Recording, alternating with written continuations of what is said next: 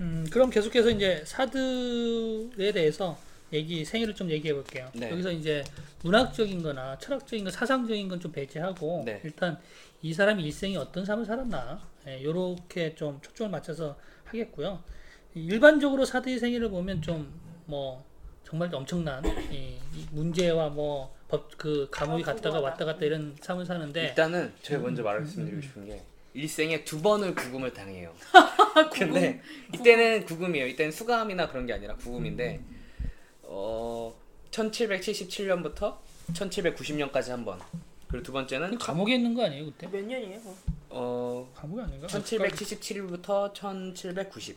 어, 그리고 13년. 예 그리고 1801년부터 1814년까지 첫 번째는 아마 바스티유 두 번째가 바스티유 감옥인가? 오, 네. 바스티유가 이제 대혁명 일어난 네, 시기. 네. 예. 네 이제 말씀해 주시죠. 아, 네네. 네.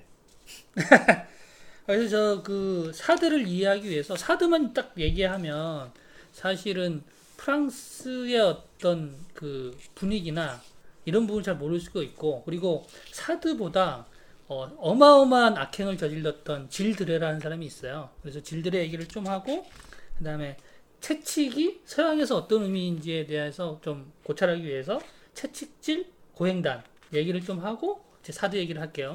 그 질드레랑 사드는 같은 시기 사람이에요? 아니요 전혀 그렇지 않아요. 아, 어 질드레는 백년 전쟁.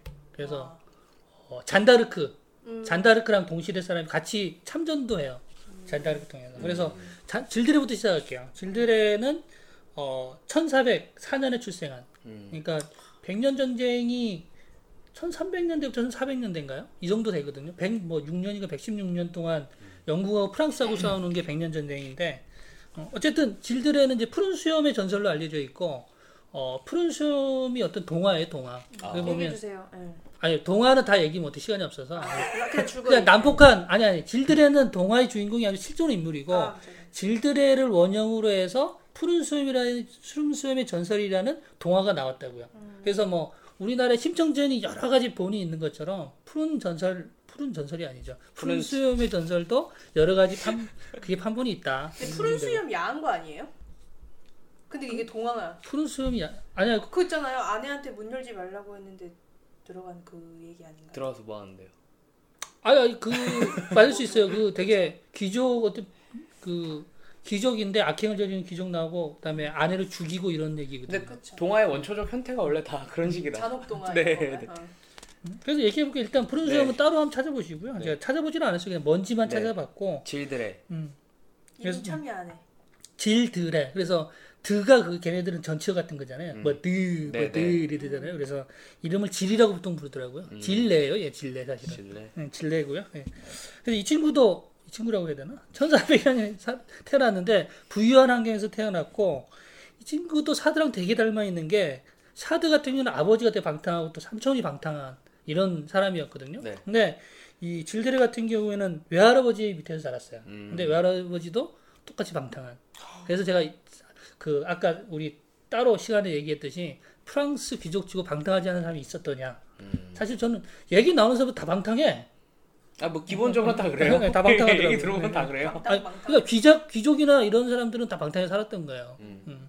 그리고 그 질드라는 사람이 이제 외할아버지가 엄청난 부자거든요. 그래서 이제 재산을 가로채서 그걸 가지고 이제 놀기 시작하죠. 음. 그 중에 어 그렇게 해서 이제 그때까지는 뭐뭐 크게 없는데 네. 그냥 뭐 그냥 탐욕스러운 뭐 여자랑 많이 자고 남교하고 뭐 이 정도였던 것 같고 네. 그러다가 이제 잔다르크랑 이제 백년전이 참전 참전을 해요. 음. 그래서 상당히 성과를 좀 이, 음. 이것도 사드랑 비슷한데 네. 사드도 7년 전쟁 가서 그 소위로 인간에서 아 준위로 인간에서 대위가 되거든요. 음. 그것처럼 얘들도 여기서 승승장구해서 어, 전략적으로. 응. 훌륭한 아니 싸움을 잘한 지휘관이라는 거죠. 음. 그래서 백년 전쟁에서 어 되게 성과를 내서 돌아오고 이렇게 하죠. 음.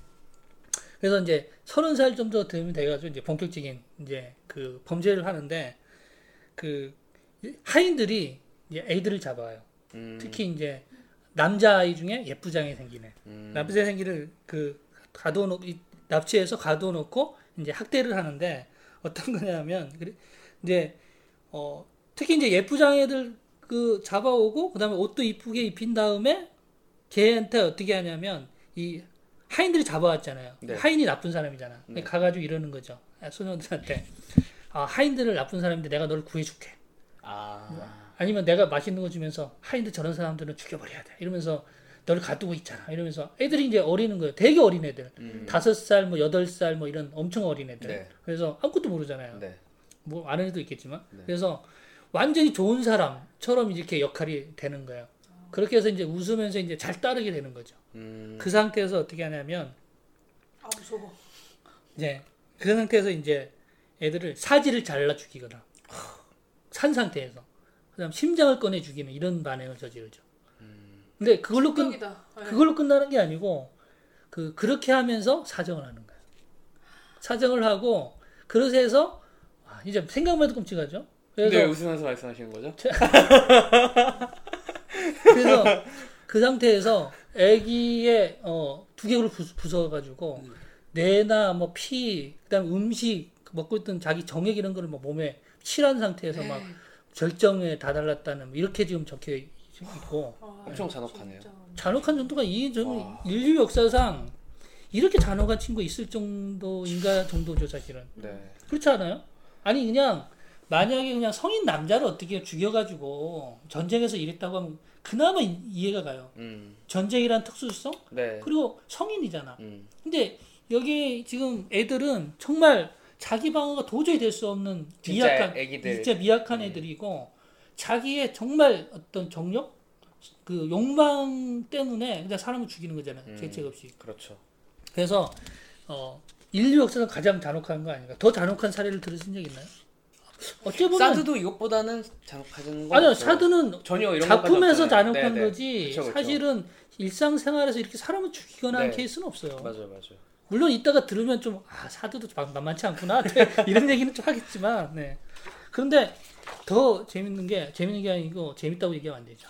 더 놀라운 게 희생자 수가 이제 정확하게 밝혀지지 않았어요. 근데 일반적으로는 80에서 200명 아이가 그리고 많게는 800명으로 보고 있어요. 어마어마하네요. 어마어마한 거죠. 네.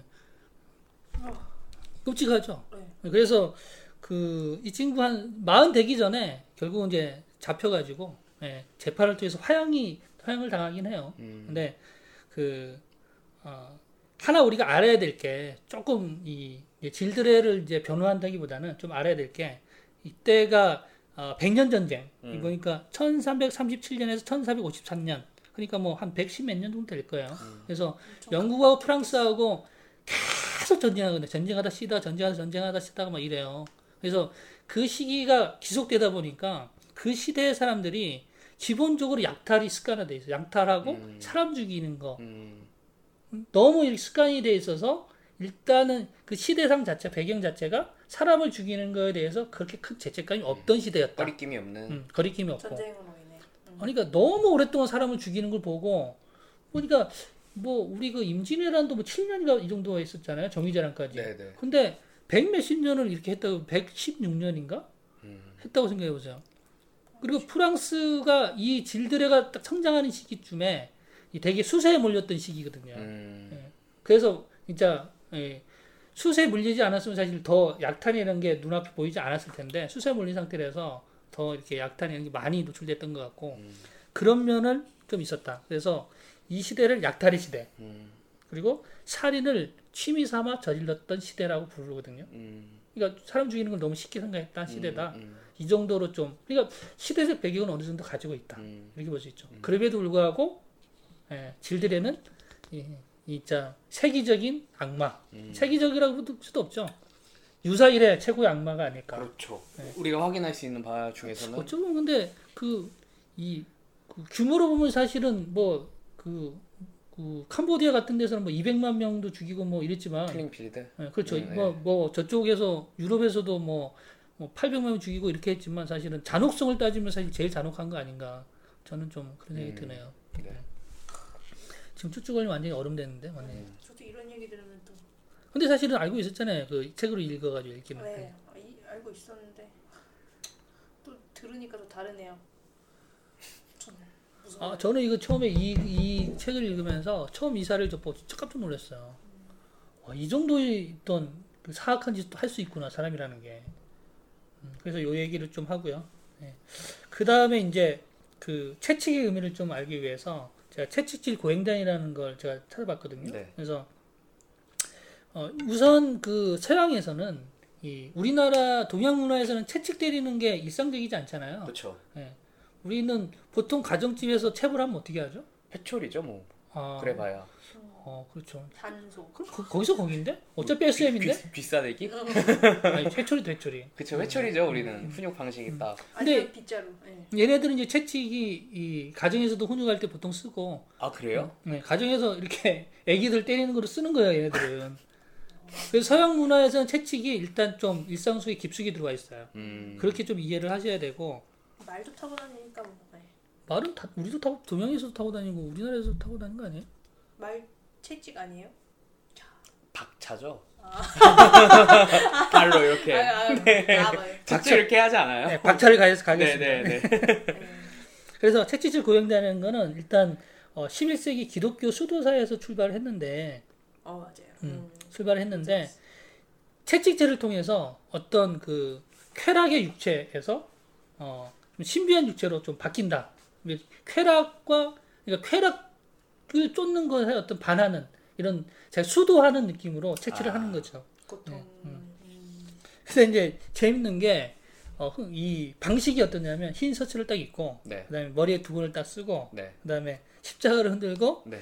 찬송가를 부르면서, 네? 채찍을 맞는 거예요? 하루에 두 번씩 자기가 셀프 채찍인 거예요. 아. 자기가 이렇게 쫙, 쫙 이렇게 아. 어, 한다는 거예요. 난본것 같아요. 이게 이제 기본적인 채찍질 고행단의 방식인 거죠. 네. 그래서 11세기 시작해서 13세기에 이렇게 좀 더 교회로 또 완전히 분리해서 고차가 되고 그 다음에 이제 16세기 말력 그래서 앙리 3세가 이제 왕인데 음. 예, 그때 미소년들을 불러서 얘네들은 미소년 동성애가 너무 횡행한 것 같아 서양에는 미소년을 불러서 그 사람들 많은 앞에서 스스로 자기가 몸에 채찍질했다는 거예요. 아. 그러니까 그- 이게- 보여주는 거죠, 그러니까. 음, 근데 채찍질을 그 이렇게 이제 발전하다 보니까 채찍질이 어쩌면 고행 만약에 이제 그 사회에서 채찍질이 기도 같은 걸로 받아들여진다면 충분히 있을 수 있는 일이잖아요. 음.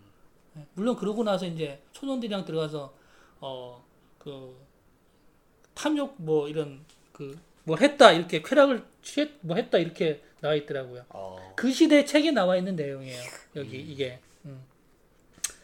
그래서 이제 이 채찍질이 이 서양에서는 어떤 그 구- 어, 수행의 방법으로 또 이용됐다는 거고, 네. 그래서 이, 이 채찍질이 이제 사들을 만나면서 학문과 성, 학문 성교와 이제 학문 또는 엉덩이와 이제 밀접하게 이렇게 결합을 하게 된다는 거죠. 그래서 어 그 채찍과 이 학문이 사드는 되게 이 연관이 많잖아요. 음. 그래서 이런 그 채찍이라는 게 어, 톡 튀어나온 게 아니다. 이 얘기를 말씀을 드리고 싶어서 네, 네. 이제 채찍질 예, 교행단을 말씀드린 거고요.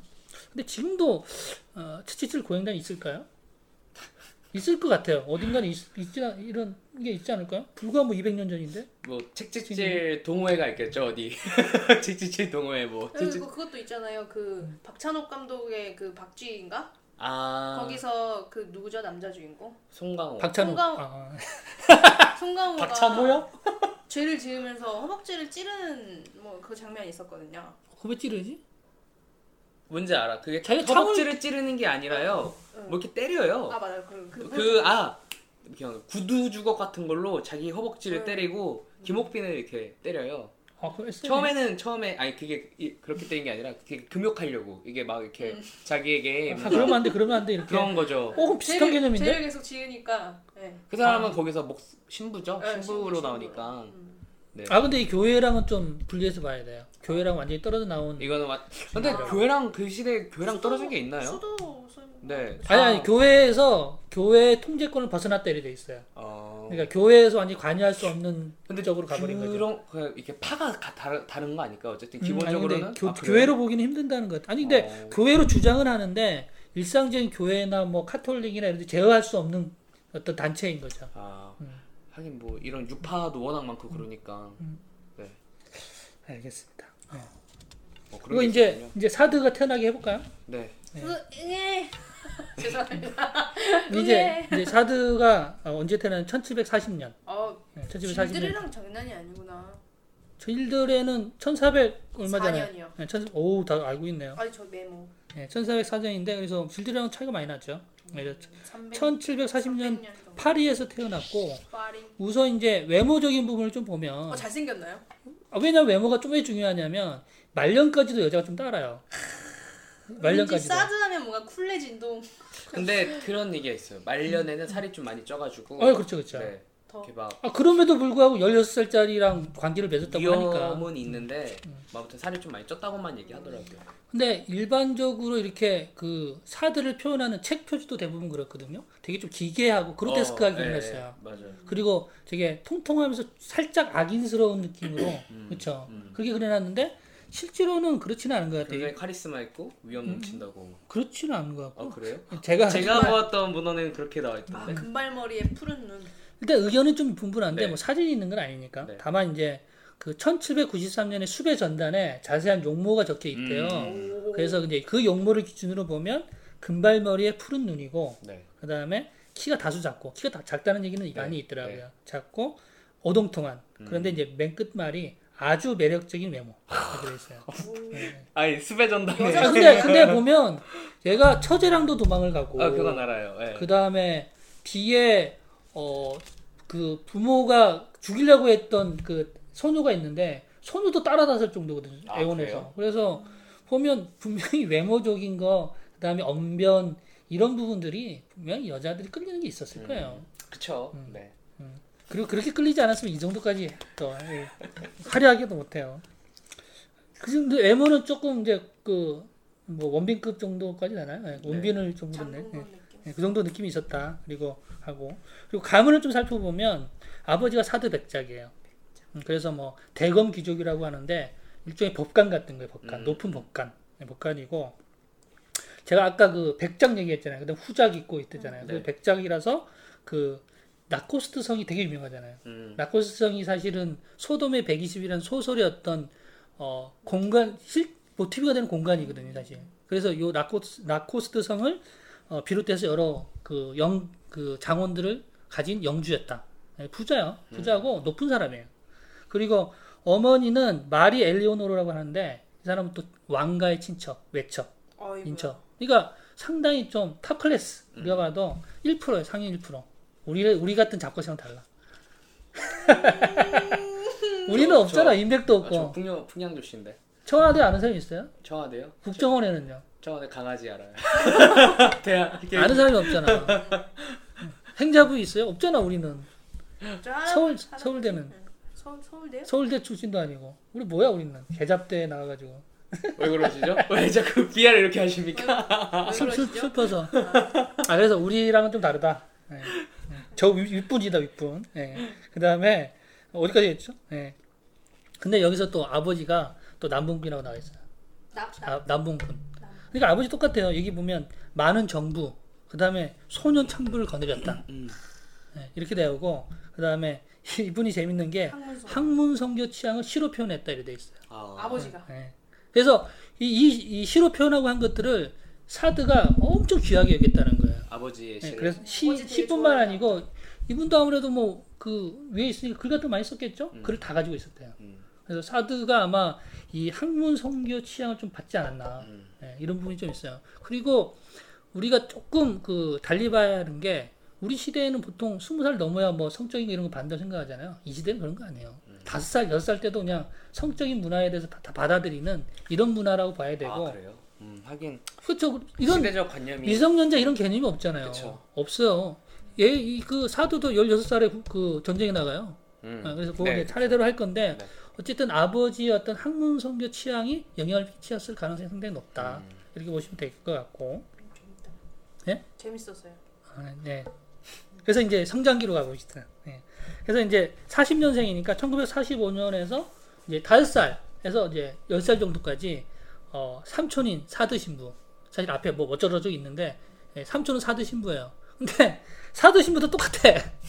사드 신부도 여기 보면 주교 대리이자 대수도 원장인데 수도 원장이 수도 원장 심지어. 음. 근데 사실은 이때 당시의 수도원이라는 게 이 완전히 방탕한 어떤 생활이 그였어요. 예. 우리가 생각하는 지금 생각하는 뭐 영화 속에 나는 수도원이 아니야. 음. 예. 거기서 맨날 뭐 남교 파티하고 이런 것 같아요. 네. 그래서 이 아버지보다 더 악명 높은 사람이었고 음. 그 심지어는 이제 조금 재밌는 사례가 그거죠. 모녀지간의 정부. 그러니까 음. 엄마하고 딸을 동시에 정부로 두고 있는. 아. 어, 재밌죠, 흥미롭죠. 음. 뭐 근데 이 친구도 잘생겼는 것 같아. 이 집안이 좀 잘생긴 것 같아. 돈이 많으니까. 아주 돈이 많으니까. 돈이 많으면 잘생기네. 이런 잘생겨 보이는 거지. 그래서 지금 다섯 살에서 열 살 사이에 아, 삼촌의 영향을 상당히 또 많이 받았다. 음.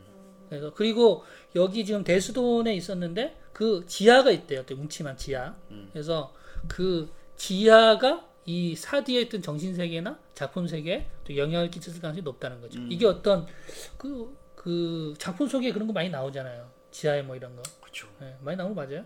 아니요. 집에서 이렇게 영- 영향을, 영향을 미치죠. 미니언즈에도 나와요. 죄송합니다. 사드가 나와요? 아니요 미니언즈도 고문 그 미니언즈가 고문을 받으려고 지하에 가는데 SM 기구들이 이렇게 그렇구나. 네 아무튼 예.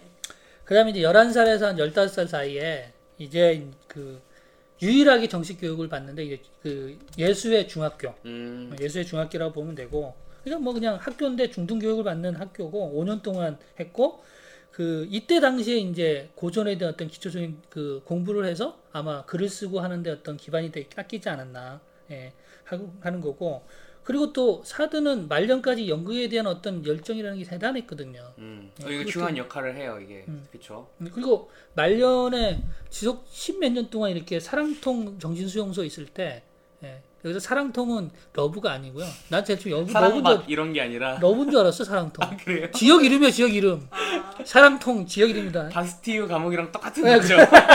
근데 사랑통이다. 아, 나는 계속 사랑통 네. 사랑통에서 찾아도 안 나오는 거예요. 사랑방 어. 나는 love인 줄 알았어. love가 통한다? 이렇게 사랑통. 근데 예, 지역 이름이고요. 예, 그 예, 나중에 또 말씀드리겠죠. 그래서 여기서는 또 예수회는 연극적인 경험을 상당히 중요하게 생각하기 때문에 연극적인 경험을 여기서 되게 많이 하게 돼요. 음. 그래서 이 여기서 또 이제 연극적인 어떤 자기 어떤 열정을 가지는 여기서부터 쭉 이제 연극에 대한 어떤 열정을 가지고 있죠. 희곡도 쓰고 예, 아, 이 사도가 네, 네. 그렇게 가는 거고.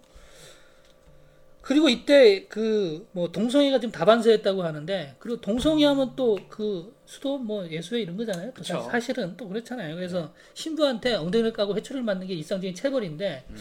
이 이것과 학문에 대한 집착, 회초리에 대한 집착이 여기가 또 결정적인 또 출발점이 아니었나 하는 이제 추측을 하게 되는 거죠. 음. 음, 요렇게 이제 되고요. 네, 그리고 이제 1755년 그러게 되면 이제 15살, 18살 정도 돼요. 네. 그래서 이제 그때 이제 7년 전쟁에 넘어가죠. 네. 7년 전쟁 아까 말씀드린 것처럼 네. 프랑스하고 영국하고 그냥 네, 네, 네.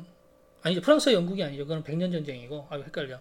7년 전쟁은 일종의 세계 대전이에요. 세계 대전. 음. 네, 세계 대전이고 어 그때는 이제 프로이센 독일, 프로이센이 강국이고 영국이 또 북아메리카, 아메리카의 엄청난 부분을 또 가지고 있는 영국이 또 강국이었고 그 다음에 지금은 또 오스트리아가 좀 지, 지방만해 보이지만 그때는 엄청난 강국이었거든요. 그렇죠. 그래서 오스트리아, 프랑스 이게 오스트리아, 프랑스 그 다음에 연합군, 그 다음에 프로이센과 영국 연합군 이래가지고 아메리카, 필리핀, 뭐 서유 유럽 전체 뭐 이렇게 엄청나게 싸웠어요. 그게 7년 전쟁이거든요. 그래서 어, 프랑스 이제 프랑스 사람이니까 프랑스로 나갔겠지. 7년 전쟁에 가가지고 예, 들어가게 되죠. 그래서 아까 말씀드린 것처럼 준위로 인간했는데 어, 대위로 승진해서 나올 정도로 어린 나이에 이들이 뭐 방탕한 애들은 싸움을 잘하네. 그런 것보다 뭐 지휘 능력 이런 거 아닐까요? 뭐 직접 뭐 이렇게 찌르고 그러지는 않았겠죠? 지휘하고 그러니까. 아니 근데 지휘 잘하는 것도 싸움을 잘하는 거 그러니까 아니에요? 이게 저는 그런 것보다 카리스마가 있어서 그럴 것 같아요. 이 원래 카리스마가 있는 그런 거 아닐까? 오늘 다 병사들이 뻑이 가가지고 뭐 네. 시키는, 시키는 대로 하는 거죠. 자, 그러면 이제 그 제가 이제 소제복을 이제 붙여봤어요. 사드스러움의 시작. 근데 저 아까 아 이거 아까 말씀 못 드렸는데 네. 이게 사드가 그 어머니가 어머니 쪽이 친척이 음, 음, 그 왕족이었어요. 아까 말한 음, 네. 제일 높은 게 뭐였죠? 백작 아니, 아니 아니 공작. 아 공작 그쵸? 음, 음. 그러니까 어머니의 친척이 공작이었는데 네. 그, 고, 그 집에서 사드 어머니랑 사드가 같이 살게 됐어요. 그래서 사드는 그, 그 집에 아들이 있는데 콩, 콩대, 콩대공. 콩대 이름이 콩대고 이제 공작 콩대 아, 공작 아, 콩대공 난 홍진원 줄. 콩대 공작하고 같이 지냈는데 그 사람한테 어떤 뭐라고 해야 되죠? 이런 그 열등감을 느끼는 그 엄청난 요소가 이때 있었다라고 많이 본다고 어렸을 하더라고요. 때인가요? 어렸을 때? 네, 어렸을 때 그렇게 살았고 어머니는 심지어 이제 콩대공의 어머니의 시녀로서 이렇게 있었다. 아 어머니가 네, 네. 시녀라고요? 그러니까 그게 시녀라는 이렇게 시녀라고 써져 있는데 음, 우리가 음. 생각하는 그런 어떤 하인의 개념이 아니라 옆에서 음. 이렇게 보면은 왜 음. 옛 귀족들 보면 옆에서 같이 치장해주는 뭐 그런 친구들 있잖아요. 뭐 그런 느낌 아니었을까? 아 워낙 높으니까 상대가 네. 워낙 높은 사람이니까. 그렇죠, 그렇죠. 그래서 이런 기록. 하기사 공작이니까 그 정도면 뭐. 네. 예. 어쨌든. 사드가 후작일 위치를 또 점한 것도 사실은 음. 그런 영향이 크다. 음. 뭐 그러더라고요. 네. 그래서 이제 사드스러움이 이제 조금씩 조금씩 눈을 뜨게 이제 시작을 하, 하- 하게 되는 거고요. 네. 그래서 이제 전쟁에 갔다 와서 사실 이제 스무 살 남짓 이제 좀 넘는 정도가 되거든요. 이 갔다 와서 음.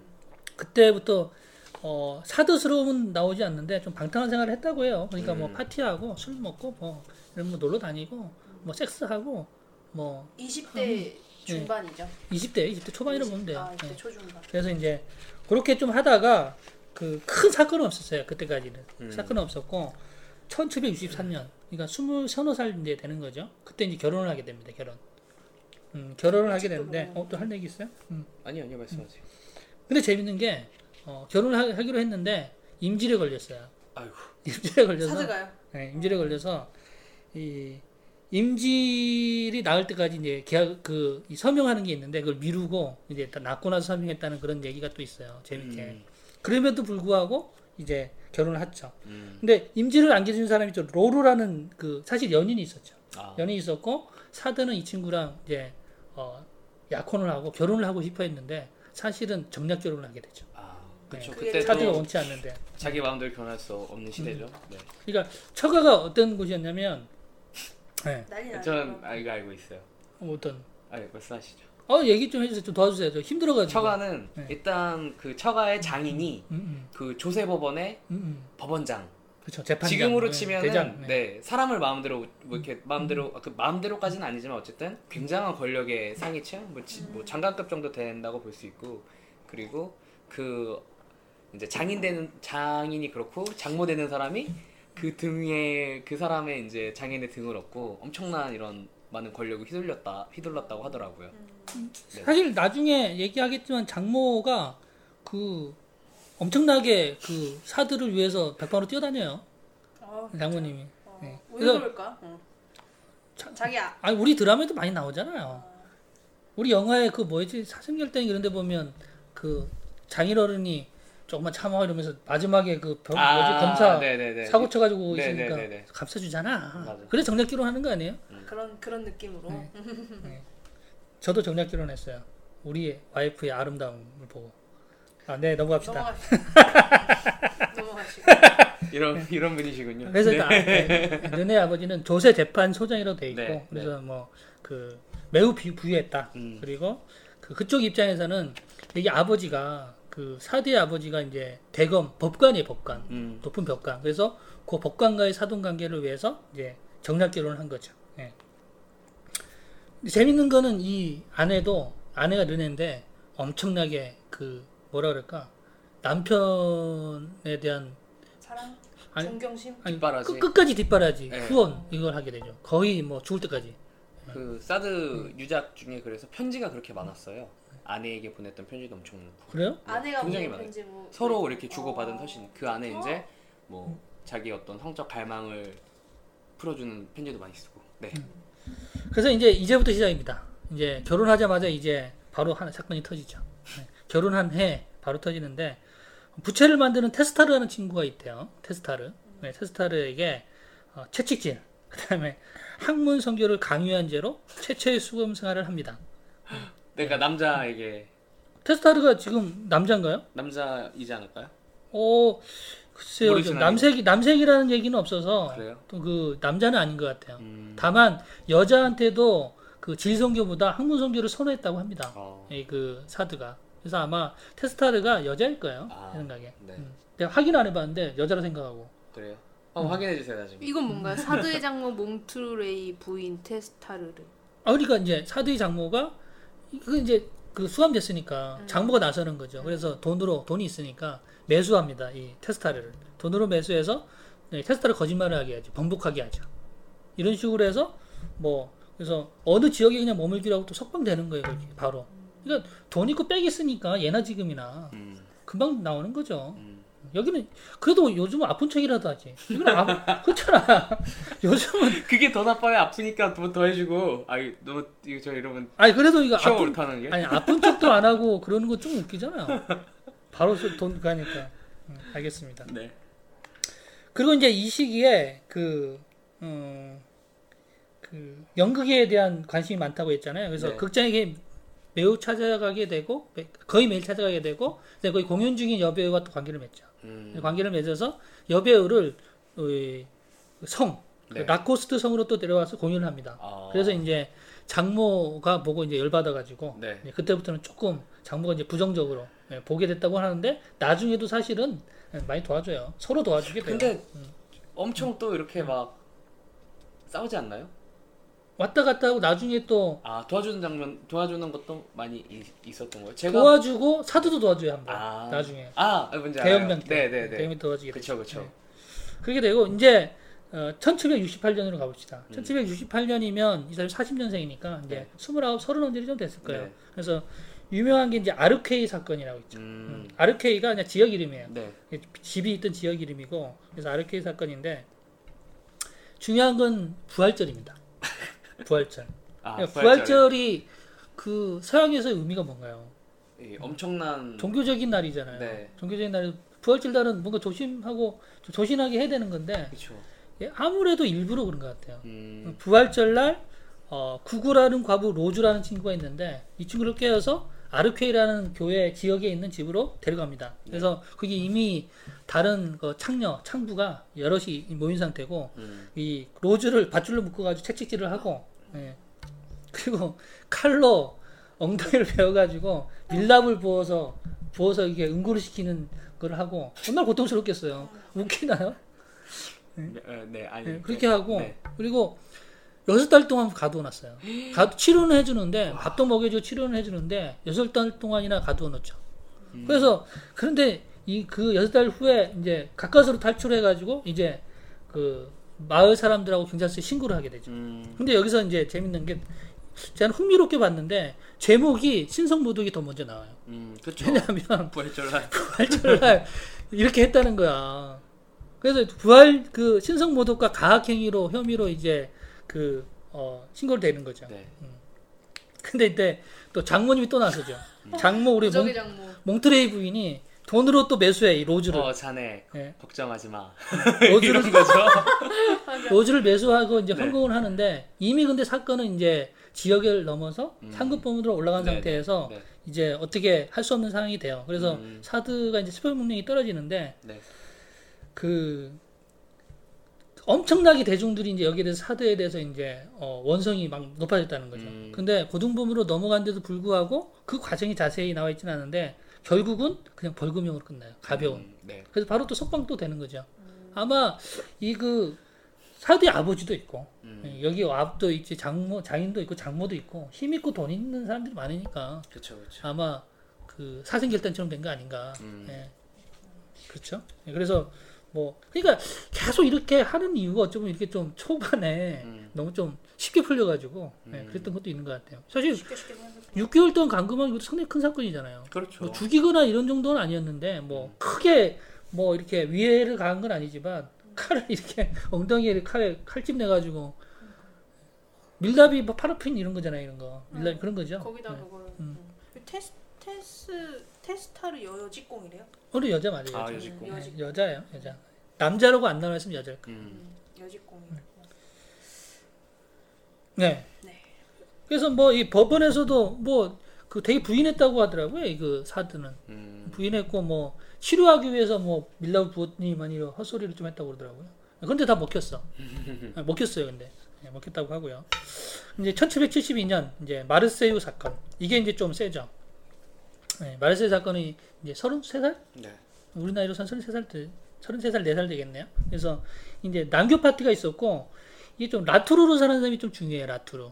라투르는 그냥 시종이에요, 시종. 음. 시종인데 아, 네. 그 어디든 가도 시종들이 있어요. 음. 그 지- 아까 그 질드레 같은 경우도 시종이 나서 가지고 애들 막 그다 네. 납치해 오거든요. 네, 네. 근데 라투르라는 친구도 이 그 어, 동성애도 즐기고 학문성기를 즐기는 친구였고 채찍질 좋아하는 친구였어요. 어, 이시 정도. 예. 음. 그래서 이 시종이 전, 전, 이 계속해서 여자들을 깨어오고 꼬셔오고 사오고 하는 행위를 해왔던 거죠. 그래서 이번에도 라투르가 그 어린 소녀 네 명을 이제 꼬셔와가지고 음. 같이 참석시키고 거기서 또 채찍질하고 그다음에 너무 좋아하시지 마세요. 아, 채찍질하고 근데 여기서 재밌는 게 여기 나와 있는 게 자유행위도 했다 이렇게 돼 있어요. 자유행위한 게 정말 중요해요. 그래서 이때는 이게 중재였다는 거예요. 중재였어요. 음. 1700년대는. 네. 그래서 자유행위도 했고 네, 남색, 동성애, 남자 동성애 음. 뭐 이것도 했고 어, 이렇게 됐다 이고 그리고 재밌는 게 그 시대에 어떤 사탕이 있었는 모양이에요. 아. 체험제로서 체험제로서 어떤 성분인지 모르는데 근데 사탕을 먹으면 배가 좀 더부룩해진대요. 가스가 찬다고. 네, 가스가. 근데 그때는 배가 이렇게 가스가 차면 성감이 증대된다는 뭐 이런 게 있었나 봐요. 그러니까 어떤 의미인지 모르겠는데. 그 배설욕이 이렇게 생겨서 음, 음, 이렇게 거기서 이제 성감을 느낀다고. 음. 네. 그렇죠. 네, 네. 음.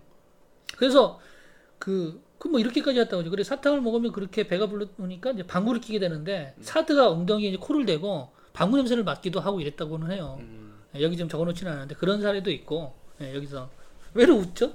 아니 너무 좋아하시는. 익숙해서요. 아 이런. 자주 맡아요? 아 웃기다. 어, 진짜 받는 거예요. 네. 진짠가 본데. 남자친구가. 방구 성애자예요? 아니 그러니까 왜 그 뭐 학문 애무나 막 이렇게 네. 할때 그런 냄 특유의 그런 냄새를 되게 좋아하는 것 같더라고요. 근데 저뿐만이 아니라 그럼 안 씻어야 되는 거예요? 아니 그러니까 그 씻어도 나는 그 특유의 냄새. 그러니까 나 나요. 뭘 아닌 것처럼 해. 다 나중에 할 거야. 아, 저 몰라. 살짝 꾸- 살짝 꿉꿉해. 아니, 꿉꿉한 근데 느낌. 이게 저뿐만이 아니라 제 친구들도 그런 걸 좋아하는 남자 친구가 있다고. 아. 네. 아 그러면 그 학문 성애자네요. 학문 애무. 아, 학문 성애자죠 우리 그 삐꺼 삐꺼는. 아, 뭐 학문 성애까지는 아닌데. 않- 성애 같은. 삐꼬님 다음에. 삐꼬님 다음에 한번 모셔서 우리 한번 네, 청문회를 한번 해보죠. 알겠습니다. 음. 뭐, 뭐 그렇게 해서 이제 그 사탕을 먹고 이렇게 즐겼는데 그 사탕을 먹고 두 사람이 이제 좀 탈이 났나 봐요 여자가. 음. 근데 이제 어, 독살하려고 했다. 뭐 음, 이런 또 네, 의심을 맞아요. 사게 되고 네, 그래서 체포영장을 발부하죠. 네. 그런데 재밌는 거는 이때 처제랑 도망갑니다. 이- 이탈리아로. 처제랑. 이탈리아로. 그러니까 아까 원빈이라는 게 다른 게 아니고 처제도 반한 거죠. 처제가 적극적으로 도와주 도와주고 도망가네요. 이나영 씨 혹시 동생분 계신?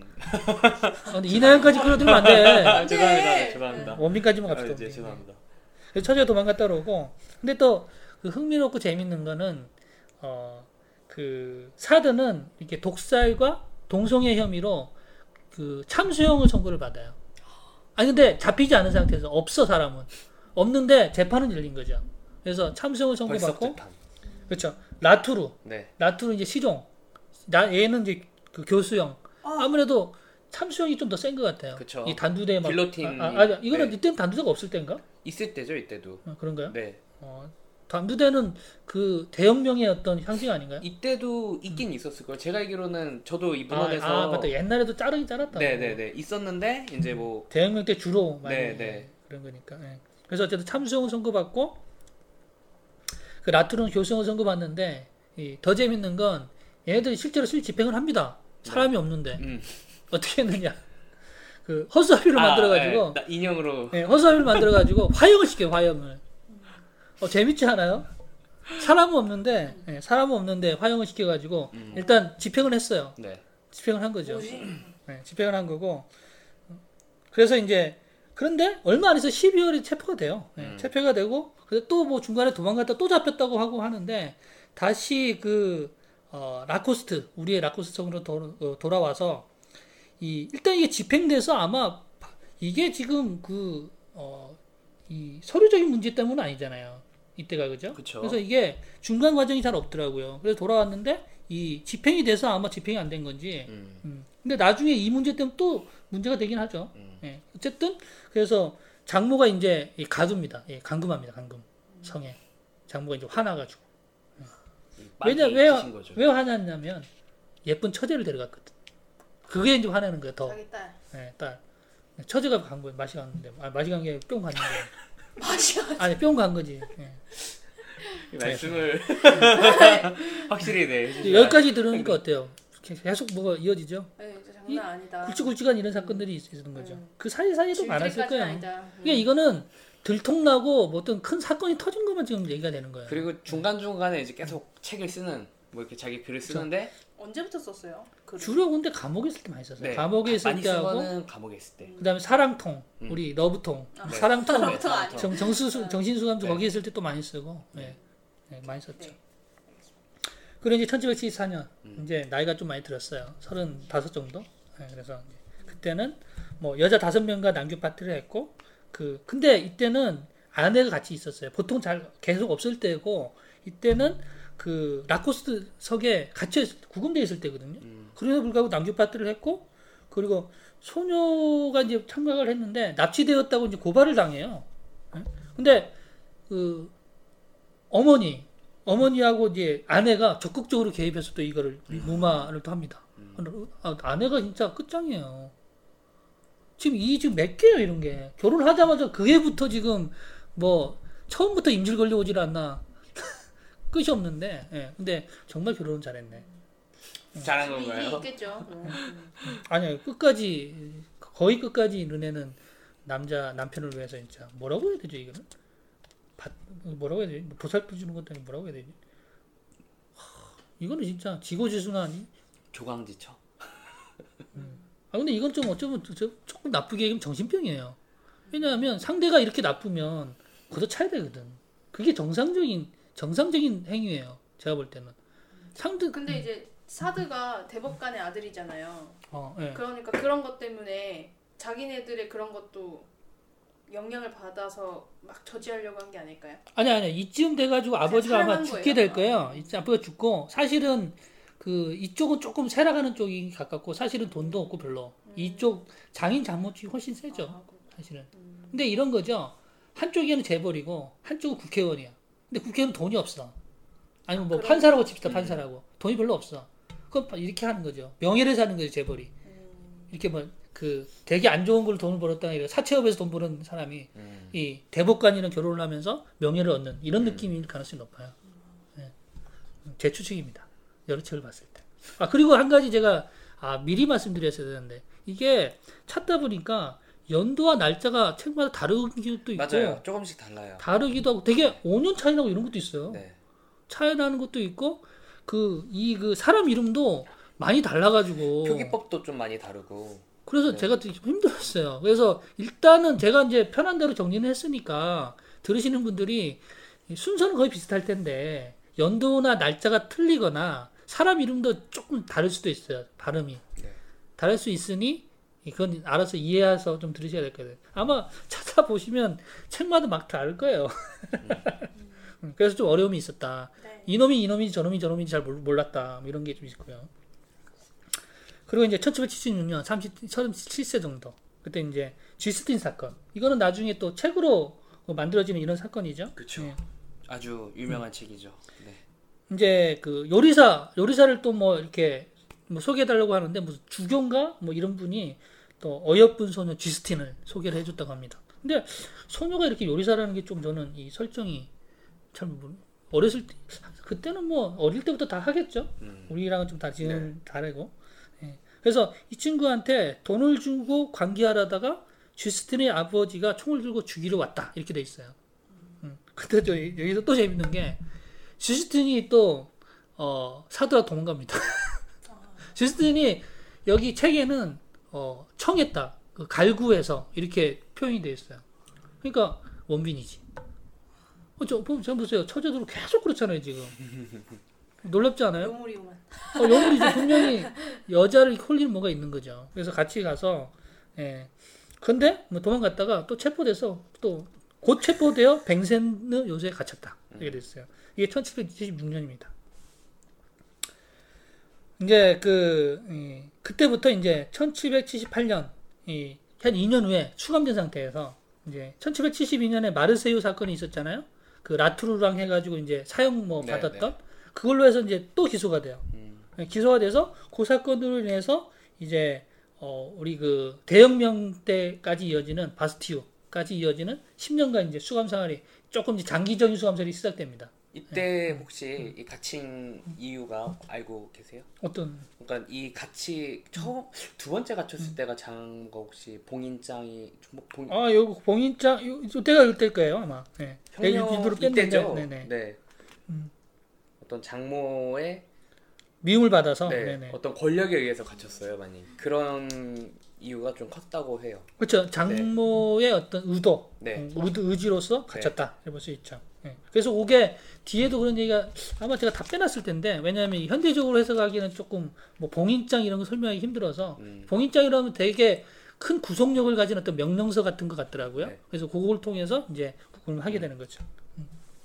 그래서 이제 어, 바스티유로 10년간의 수감 생활이 이어지고 어, 이때 이제 재밌는 게 있더라고요. 이 10년 동안 하면서 그 안에서 이제 어떻게 할 수가 없잖아요. 혼자 거의 독방에 있었을 것 같아요. 그쵸? 그래서 독방이죠. 학문 성기를 좋아했는데 학문 자기도 좋아했다고 그래요. 그래서 여기는 기술을 안 해놨는데 그 아, 자기가 당하는 거. 음, 그래서 자기 혼자. 그걸 기구를 어떻게 반입을 시켰나? 아니 너네가 도와줘요. 아내가 맞죠, 아내한테 맞죠, 맞죠. 부탁을 해서 네. 아내가 갖가지 모양의 기구를 넣어주죠. 네. 눈에 진짜 끝장이죠. 르네 대박이다. 네, 끝장이에요. 네. 네, 그래서 학문 제의를 하는데 그 어떤 책에 보니까 10년 동안 6,660번을 했다고 돼 있어요. 그렇게 따지면 아, 뭐 저는 그거 봤어요. 하루에 한 하루에 두 번 하는 거예요, 두 번.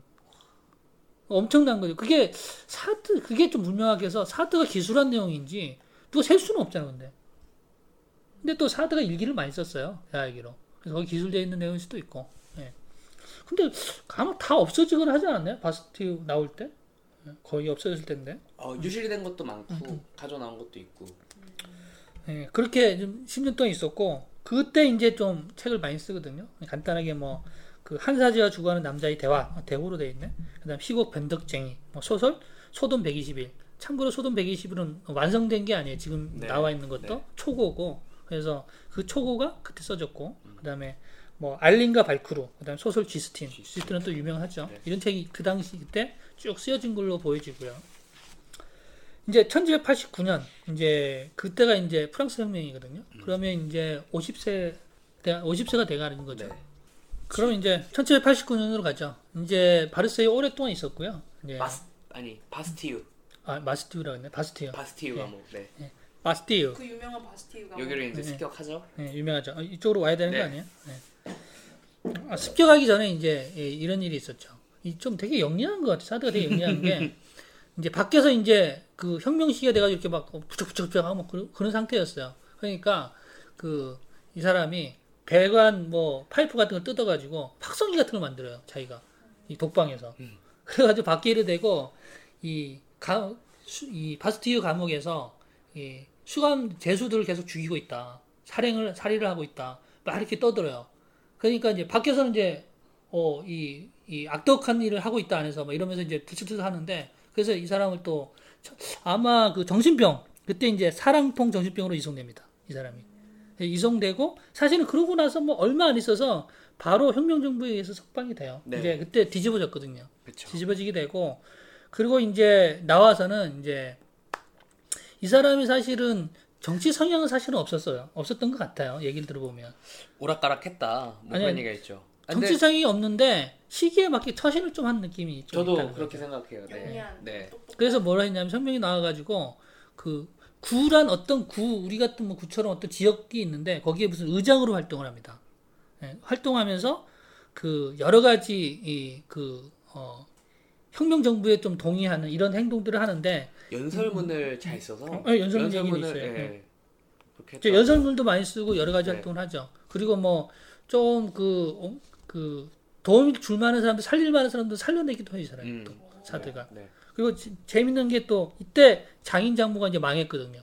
왜냐면은 혁명으로 이제 왕 봉건 체제가 이제 완전히 음. 그죠. 거의 무너지니까. 공작 뭐 이렇게 뭐 떵떵거리는 애들은 뭐 다 이제 그쵸. 이제 엄청나게 이제 공궁에 처한 거죠. 그래서 네. 이, 이 사람 죽, 죽을 처지에 처해요 장인 장모도. 네. 근데 이제 이- 그 사드가 힘을 써가지고 죽질 않아요. 네. 살게 되죠. 그래서 그래도 장모가 노력한 결실을 좀 여기서 보는 것 같아요. 그쵸. 목숨으로. 그렇잖아요. 목숨으로. 와 목숨을 구 네. 어쩌면 너네 때문에 감동받아서 그럴 수도 있어. 음. 르네 때문에 장모 자인 장모 살 수도 있죠. 어쨌든 자인 장모도 살았다. 그래서 이런 측면을 보면 우리가 생각하는 좀 그렇게 사악한 사람이 아니에요. 이게 진짜 작품에서가 그렇지 일생을 보면 좀 학문 성교 좋아하고 뭐 이랬었던 거지. 물론 하기사 아까 강금은 좀 세다. 60일 동안. 강금은 안 돼.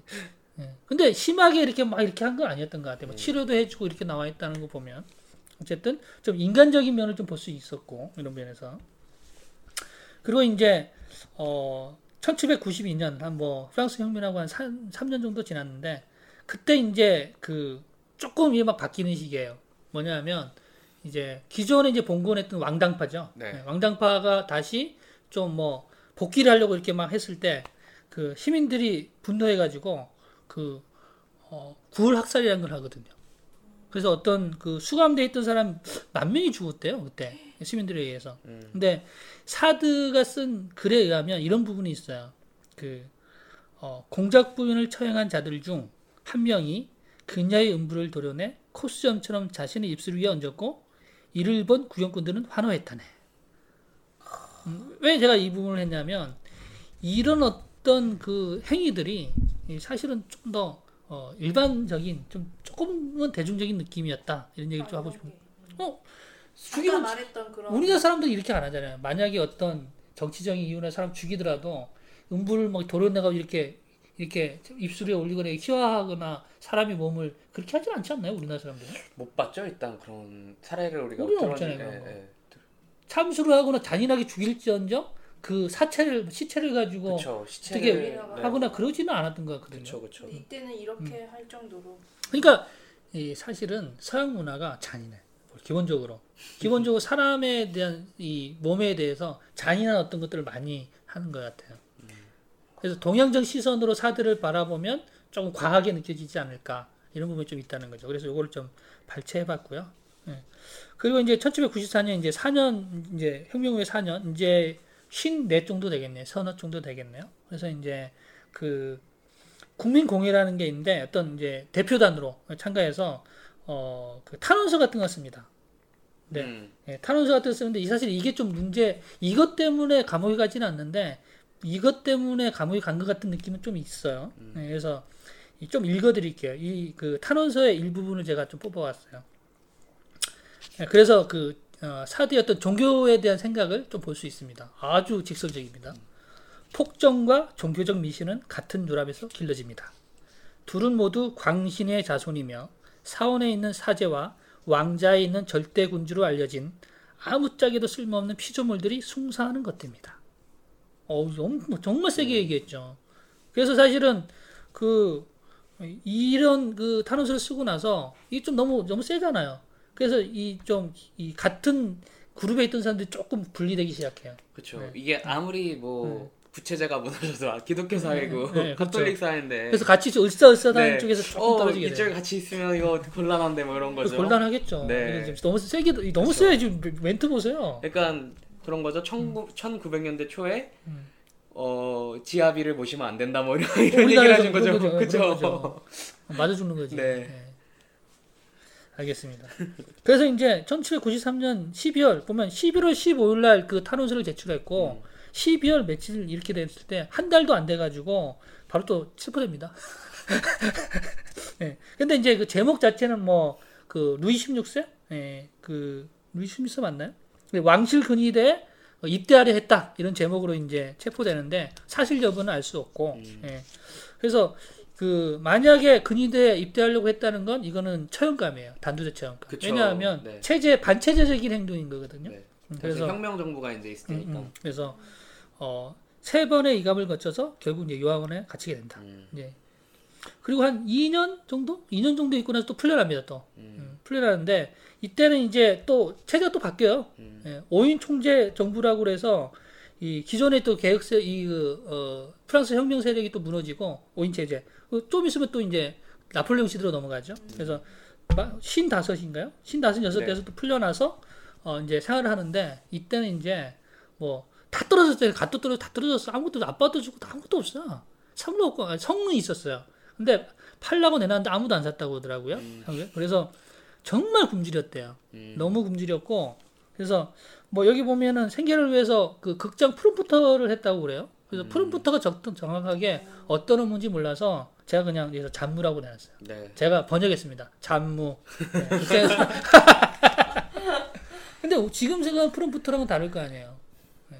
뭐 여기 극장에서 뭘 프롬프터 뭐 해주는 건가? 뭐 메시지 아, 같은 그게 거 극장이라는 게 뭐 연극이니까 뭐 네. 대세를 이렇게 뭐 보여주는 이런 건가? 그렇지 않 그럴 수도 있지 않을까. 그래서 잡무 맞잖아요. 잡무. 전문은 맞죠. 네. 그래서 제가 극장에서 잡무. 그래서 이제 정말 유익한 상황, 거의 굶어 죽을 위기까지 가는 거죠. 근데 그럼에도 불구하고 계속해서 걸었었다. 근데 이게 저는 여기서 논란의 여지가 있다고 들은 게 이 글을 써서 돈을 벌려고 엄청 노력했다는 그렇죠, 말도 그렇죠. 있어요. 어, 노력했다고 돼 네, 있어요. 엄청 노력해서 글을 굉장히 많이 썼다고 이 당시에. 근데 돈을 못 벌었다고 돼 있죠. 네 많이 벌진 못했다. 아니, 왜냐면 거의 못 벌었다고 돼 아, 있어요. 그래요? 저는 정식 출간물은 아니지만 그래도 꽤 팔렸다. 그래요? 이렇게 듣기도 했거든요. 이게 그러니까 이 그 당시에도 음, 그 우- 우리나라 풍속화를 이렇게 몰래 매매하듯이 음. 그런 문화가 있었기 때문에 좀아 근데 이게 출판사가 돈을 벌 수도 있어요. 그렇긴 하겠. 그건 좀알 수는 없는 것 같아요. 음. 그러니까 출판사 이, 이 자기가 귀족으로만 살고 이렇게 살았으면 돈만 썼으면 사실 셈이 밝지 않을 수도 있거든요. 음. 근데 어쨌든 궁핍했다라고 좀 보는 네, 거고요. 궁핍했다고는 네. 음. 그리고 이런 말한 그래요. 것처럼 글 써가지고 돈을 벌려고 노력을 많이 했어요. 네. 근데 잘 안 됐던 것 같고. 음. 네. 그래서 이제 뭐 이때부터는 조금 이제 좀 노- 이제 노년기죠 노년기. 그래서 이제 어, 1802년까지 이제 쭉 그런 상황이 되고 음. 1801년에 또 수감돼요. 체포되죠. 이제 마지막 체포죠. 네, 음. 마지막 체포인데 그 체포 이유는 그거예요. 그 어, 졸로에라는 작품이 있었대요. 근데 졸로에는 이제 아주 짧은 외설적인 작품인데 거기에 보면 그 나폴레옹과 조세핌 그리고 이런 그 어, 관료들을 좀 웃음거리로 만드는 내용이 있었단 말이죠. 근데 실제 그 어, 사드가 지었는지는 알 수 없지만 지금도 사드가 지었다는 제목으로 잡혀가게 되죠. 음. 근데 이제 아마 외설 작품이고 그래서 아마 잡혀가지 않았을까. 네, 뭐 그렇게 되죠. 그리고 나중에 뭐 그 이 시대가 아니고 나중에도 뭐 1810년인가? 뭐 나폴레옹이 또 뭐 석방이니 뭐 이런 거 했을 때도 나폴레옹이 안 풀어줘요. 음. 안 풀어주게 되죠. 그래서 나폴레옹 끝까지 잡혀 있고, 음. 그래서 이제 1802년에 이제 61세 정도, 2세 정도 음. 이제 수감이 되고, 그리고 그 가족들이 이 적극적으로 어, 밖에 내놓지 마라. 그래서 어, 수용 정신병 수용소에 끝까지 수감해 다 죽을 때까지 수감해 다오 음. 이렇게 됐다고 그러고 또 수감 그 수용소에 돈까지 돼요. 음. 돈을 내야지 이제 수용할 수 있는 이런 기간이었던 것 같아요. 음. 이게 이제 감옥이랑 좀 달라서 그래서 영원히 이제 거기 갇히게 되지 죽을 때까지. 예.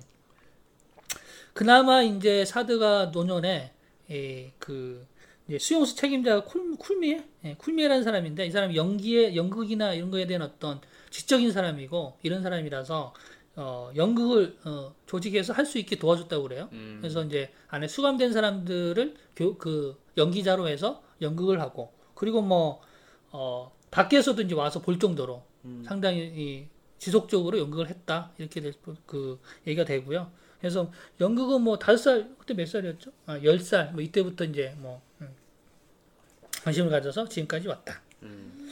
그리고 이제 이게 지금 그 많은 사람들이 되게 그 허무하게 생각하고 안타깝게 생각하는 건데 이 11년 동안 이 감금제 사랑통이 11년 동안 감금돼 있거든요. 사랑통 그 정신수용소에. 네. 근데 플로라벨의 나날들이라는 무려 10권짜리 작품을 완성합니다. 네, 완성하는데 아들이 태워버려요. 음. 그 왜냐하면 그 당시에는 사드의 문학적 가치, 사드의 작품의 문학적 가치가 평가받지 못된 시대예요. 음. 이 부분은 어, 다음 시간이죠. 네. 다음 시간에 이제 네. 사드의 문학을 할때 어, 당대의 평가, 현재의 평가를 좀 얘기를 할 건데 당시에는 그냥 뭐 그냥 포르노물 같은 취급을 네. 받았을 것 같아요. 음, 아무도 인정해주지 않은 시대이기 때문에 그 아들도 뭐 보관의 필요성을 못 느꼈지 않을까. 네. 아마 좀 밉지 않았을까요? 믿다. 네. 왜냐 아버지가 이렇게 남봉꾼인데 뭐 그리고 이상한 소설 쓰고 아들도 남문꾼이지 않나? 아들 조사를 안 해봤는데. 근데 어쨌든 아버지나 아들이나 나 혼자 그런 아, 소리 아, 내는 아들은, 거는 아, 아들은 남문꾼이 아니었겠다. 시기적으로 남문꾼 하기도 좀 힘들겠다. 뭔가 이런 거 아니 우리 아버님이 이럴까 믿지 않았을까 좀. 전 그런 생각이 아, 그래서 드는데. 작품도 그냥 태워버렸다. 네, 그러지 않았을까. 아니면 두 권짜리면 가지고 있었을 텐데 열 권이면 무거워서. 어디 둘 데가 좀 없잖아. 그러면 상, 상권에서 뭐 7권까지 태우고 1권 남겨놓고 아 근데 이거는 정말 그 아까운 것 같아요. 예. 그쵸 아까 이거 정말 이건 작품이잖아요 정말로. 근데 이게 최종 그 죽을 때까지 쓴 거고 최종본이라고 거의 볼수 음. 있거든요. 중간에도 많이 썼지만 그 시기에도 많이 쓰긴 했어요. 음. 많이 쓰긴 했는데 10권짜리고 이거 장편 소설 같은 거잖아요. 네. 이게 소설인지 뭔지는 안 나와 있는데 아무 장 소설 같아요. 10권짜리면 그죠? 그래서 10권짜리면 이게 태백산맥인데 음, 그러네요. 사드 사드의 어떤 태백산맥인데 음. 이런 거 있었으면 역작이었을 수도 있죠. 그쵸. 지금 어마어마하게 음. 또 뭐. 예. 얘 그럼 돈 엄청나게 벌 수도 있었는데. 아, 얘가 벌지는 못하겠구나. 후손들이. 아니, 어차피 4, 5, 50년 되면 저작권 없어지잖아. 아 그쵸. 아, 그럼 사드 거 우리도 전자책으로 좀 출간할까? 번, 번역을 해야 되고. 번역을 하셔야 그, 번역 그 그니까 필기체 그거 안 되는데 그거. 프랑스로, 프랑스어로 그냥 프랑스 시장에 내놓으면 되잖아. 아 근데 지금은 이제 그 많죠. 옮겨놓은 판본들이 따로 있어서 이 음. 그냥 네 하시죠. 네, 그냥, 그냥 우리는 하시던 거 하시고. 섹스 전문 책을 계속 내는 걸로 네. 하겠습니다. 그래서 이제, 어, 그렇게 됐고요. 예. 그리고 재밌는 게 끝까지 사드가 가만히 있지 않습니다. 음, 1808년에서 14년, 그러니까 14년도가 이제 그 사망한 날, 그 해인데, 그때까지 뭐 청소부라고도 하고, 여기 사랑통에 들어오는, 아마 이게 그 외부에서 일을 도와주러 들어왔다? 퇴근하는 이런 친구였던 것 같아요. 그래서 가정부터는 청소부라고 책마다 다르게 기술되어 있더라고요. 음. 그래서 그런 친구, 르클레르가 있어요. 뭐 르클레르 뜨라고도 하고, 뭐 르클레르라고 하고, 뭐 여러 가지로 돼 있는데, 저는 르클레르로 하겠습니다. 음. 그래서 르클레르와 아주 친밀한 관계였다고 하고 성적인 어떤 관계도 맺었다고 합니다. 이게 그 어, 사드 일기에 자세히 아주 많이 기록되어 있대요. 음. 그런데 생각해 보세요. 지금 이 시기면 70이 넘었어. 일단 70이 넘었어, 오래 70이. 살았어요 정말. 그렇죠? 아니 70이 넘었는데 얘가 16살인가?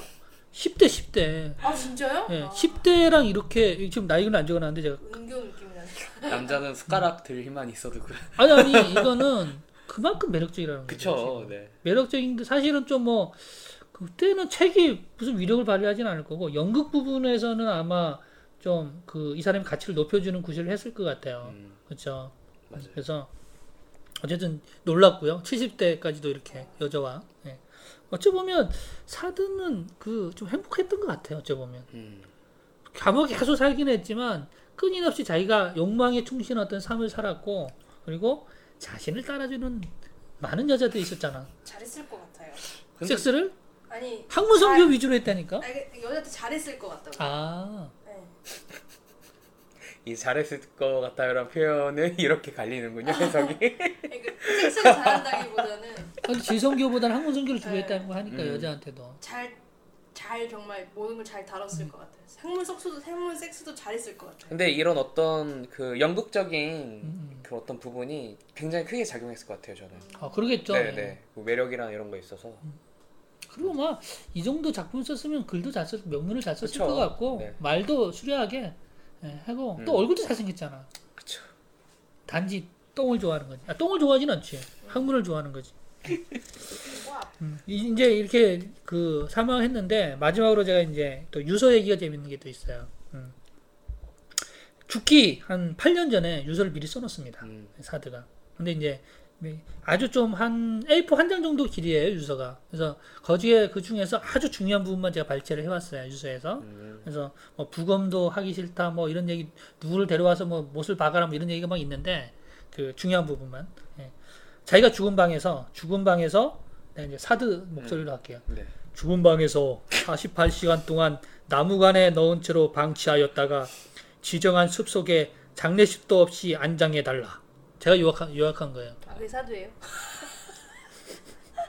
알겠습니다. 그래서 이, 이 이게 보면 어떻게 보면 이렇게 자유인이랄까 이 사람이 어떤 철학 사상 같은 게 쭉 드러나는 유언장. 그래서 뭐 실제로 이렇게 했는지 여부는 안 나와 있더라고요. 음. 유언장 내용만 있고 실제로 사후에 유언장대로 행했는지 아니면 그냥 불 질러버렸는지 음. 그거는 저는 찾지는 않지 못했는데 다음 시간에 제가 한번 찾아볼게요. 이거 한번 찾아볼게요. 혹시 정보 있나요?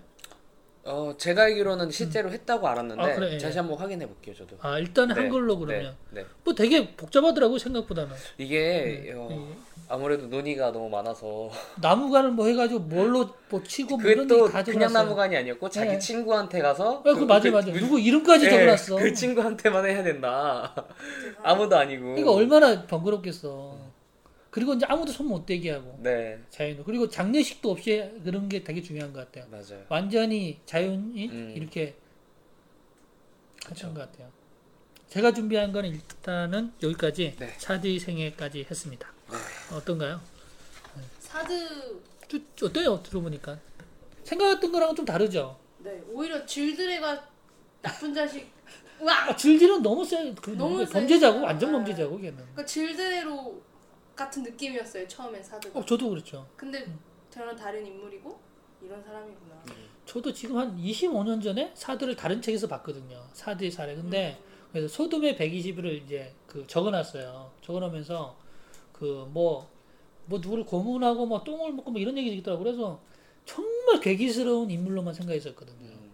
그런데 이번에 제가 사드랑 연애를 하기 시작하면서 뭐 이것저것 찾아보고 하는 중에서 상당히 호감이 많이 생겼고 그리고 사실은 사드가 툭 튀어나오게 있는 게 아니고 서양 문화 속에 어떤 걸 그 어떤 사상이나 생각 이런 것들 좀 대변하는 역할로 툭 튀어나와 있는 거지 실제로 그 연속선상에 있구나 이런 생각을 했고 어 사실은 그 방탕한 거는 다 방탕했지 않나 누구를 욕할 정도는 아니고 근데 사드가 그렇게 나쁜 짓을 많이 하진 않았어요. 음. 그러니까 여기서 나쁜 짓은 신성모독 보통 그다음에 남색, 자유행위, 그다음에 SM 뭐 이런 거거든요. 학문 성교 이런 거란 말이에요. 그러니까 뭐 구금하거나 이런 건 물론 잘못됐죠. 예. 그러니까 그런 몇 개를 빼놓고는 사실은 조금 방탕한 정도라고 보는 거고 예. 이 정도죠. 재밌네요 네. 재밌었어요 아, 저도 뭐 하면서 차들 좀 알게 돼서 뭐 저도 뭐 예습을 이렇게 해서 하고 나니까 재밌네요. 뭐 한마디씩 하고 이제 어 이게 사실 마지막에 다음 시간 또 있는데 이렇게 왜 길게 늘어지지? 그쵸 이 생애가 워낙 복잡한 사람이라 음. 사건도 많고 이제 사실은 또 다음에 문학 얘기하면 또 재밌는 게 많아요. 네. 문학이 정말 정수죠. 저는 문학을 할 때는 좀 제가 가급적이 방송 수준에서 할 수 있는 부분을 발췌를 해서 음. 좀 직접 읽어 드리는 음. 조금씩 조금씩 좋아요 해서 좋아요 사두, 그래- 사두턴 준비해 와. 아, 알겠습니다. 다음번에 제가 아, 글씨체는 거의 사두야 네. 글씨는 제가 싸두죠. 네. 네. 알겠습니다. 이 정도 하고요. 우리 또 잠시 쉬었다 올게요.